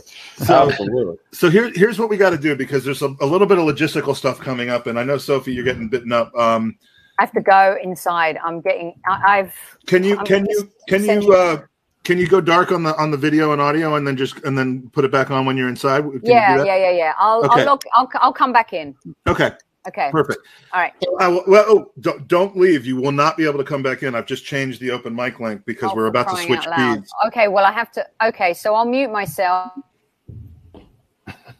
Did you mute yourself while she was explaining what you yeah. I'll mute myself. I'll mute my- Okay, I there we go. That's what I wanted I to mean, do. that's total shit show, isn't it? Sorry. um, I, I'm going to mute myself and go off camera and then take this in because it's running out of juice. And Okay. I, am going to, yeah, I'll be back. Perfect. Um, Okay. So here's what we're going to have to do. Um, we could stream for 24 straight hours, but YouTube will not archive it, and I want to have all of this for posterity. So uh, that's why we've divided the show into three different segments, three different eight-hour segments, and uh, and so we are approaching seven hours and 47 minutes on camera right now. Owen and and and and I and big big ups. Uh, I'm feeling strong AF. Uh, I'm ready to go uh, further to our next segment in about 10 or 15 minutes. Uh, I, I have cracked open another uh, Red Bull. But what we're going to have to do is we're going to have to ask both the chat. Well, we're going to have to ask the chat. We're going to end this segment uh, in the next 12 minutes, and we're going to have to ask the chat to follow us. You always take a chance you're going to lose people, but guys, I've made it really, really easy for you uh, to go to the next show. Uh, all you have to do, and I'm I'm going to put it here in the uh, in the thing, is go to www.gvc2 that's Gooners versus Cancer 2 dot football. That will take you to our next YouTube stream. And there's 40 of you in live chat right now. I want to see all 40 of you jump over because it's going to be a fun next couple hours. Uh, but uh, but please do follow us there. Um, and uh, and that's going to be happening in about 10 minutes or so. With those 10 minutes, I just want to get everybody's top four, bottom three, and and where they think Arsenal is going to finish. And we'll start with uh, with one of the folks who is uh, currently uh, on the podcast right now. So um, and, and Owen, we're going to save yours to a little bit later. So Jared, uh, let's hear your top four, bottom three, and uh, and where you think Arsenal will fall if they're not in that list. they are not. So, so top four. I mean, I'm pretty much probably. I assume everybody. I've got in order. I've got City, Chelsea, United, Liverpool, and I just as much as I'd love to see us crack that. I mean, City dominated the league last year. They had 100 million Jack Grealish. Chelsea were the champions of Europe at a 100 million dollar Lukaku. Um, United finished second. They had Varane and Sancho. Liverpool's got Van Dijk back. They have Konaté. It's just going to be tough to to breach those those four. Uh, for my bottom three, I had to look up the list like everybody else. Uh, I've got Watford, Norwich, and I think Burnley. This will be the year they finally kind of drop out. It just feels like that the air's kind of come out of them a little bit, and it's they just don't have that same push that they had before. I feel like Dyche might be on his way out in the next year or two, so uh, I've got them in the relegation zone as well. Popular pick. And for Arsenal, um, as it sits right now with the team we're going in, I'm putting us at sixth. You know, the window's still open. Maybe we'll bring in somebody that changes that to potentially fifth. But Leicester City's awfully good. I think it's going to be tough to to beat them over 38 games. So I, I've got us in the sixth spot. Okay, and and um, and tell me again. Uh, you said Burnley was going down, and who else? Uh, Watford and Norwich. Okay, all righty. Watford. Watford and Norwich. Now, now, JJ, we know your uh, your number one team, Arsenal. uh, the mighty, mighty Arsenal. Uh, who are Arsenal going to pip to the trophy this season? And, and will it be a goal? I mean, you might as well just go. We're going we're going to go invincible this season while you're at it. That's right, we are. Um, I think, honestly, I think, I think so. My sixth team is going to be Liverpool. I think they're just, I think they're sort of, I don't know. I just don't think it's there for me. Anyways, that's not asking. United's going to be right behind us. Um, and then, oh, man, there's some good teams. Uh, Aston Villa. no, no, no, no. Villa- Chelsea look strong. Uh, Bill, uh, Chelsea's all okay. So it's gonna be United, City, Chelsea after us. Well, Right. that And that then- will result in Thomas Tuchel getting sacked. Um, Well, and then guess what? He better start looking for a new job. Um, so, and they can buy whoever they want. I'm telling you right now, we're it, we'll be fine. We're gonna be fine, boys. I, I love first it, off, man. I, I need to call you every night before I go to bed and just get that kind of and if it's if we're not first, honestly, if I'm gonna be like, I have to sit here, you guys beat me down. We're gonna be top four this year. Not worried about. I'm not worried about that. I love it. Um, But uh, bottom three: Brentford, Norwich, Tottenham. You know what?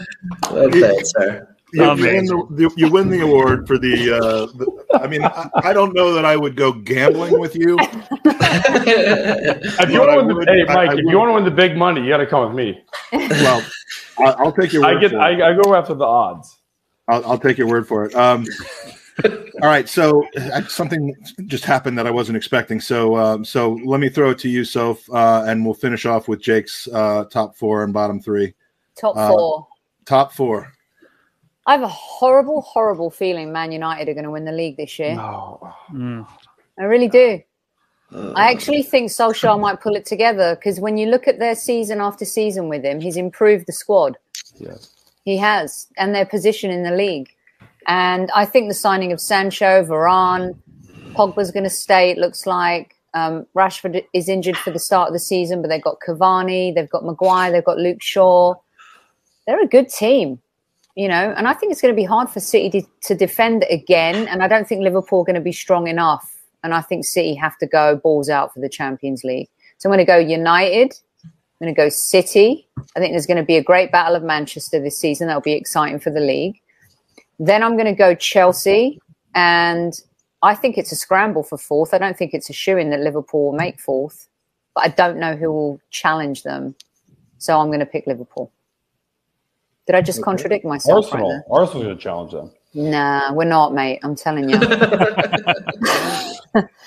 Uh, I hope you know what, JJ. I hope you're right, and I love your optimism, and I can't wait to like talk about it with you and stuff like that. But I just, I just can't see it. I can't see us I mean, just improving the so, squad.